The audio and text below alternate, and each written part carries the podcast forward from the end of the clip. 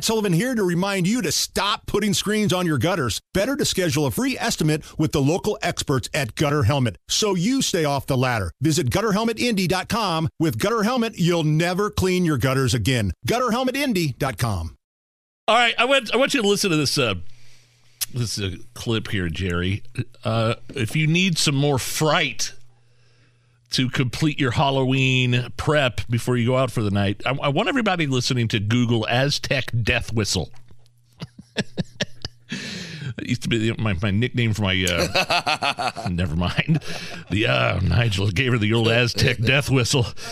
Uh, get, get ready to scare the wits out of everyone. Here is an here's what an Aztec death whistle sounds like.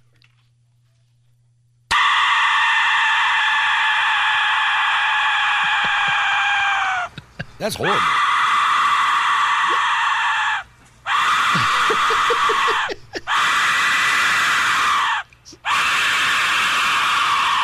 That is what's known as an Aztec death whistle. And scientists have, have pretty much said, like, they did science on this. They did projects that said that is the scariest sound on the face of this earth. It's some sort of macabre kazoo.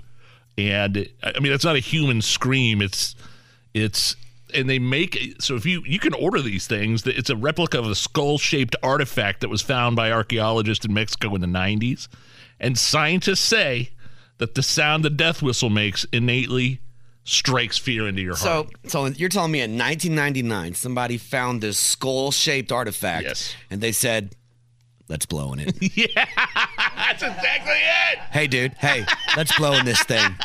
And then it made that noise. But li- I mean, but listen to listen to how awful Oh, it's this is. horrifying. Is- But I put that right up there with the guy that found out that you could drink milk from a cow. Like, how did you?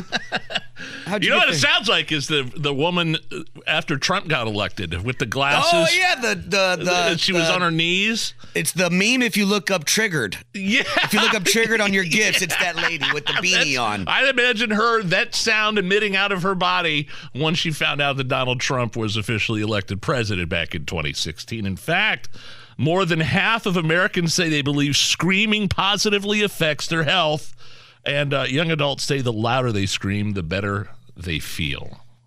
Do you just want to I mean, I don't feel guilty about screwing on my kids now. this is for me.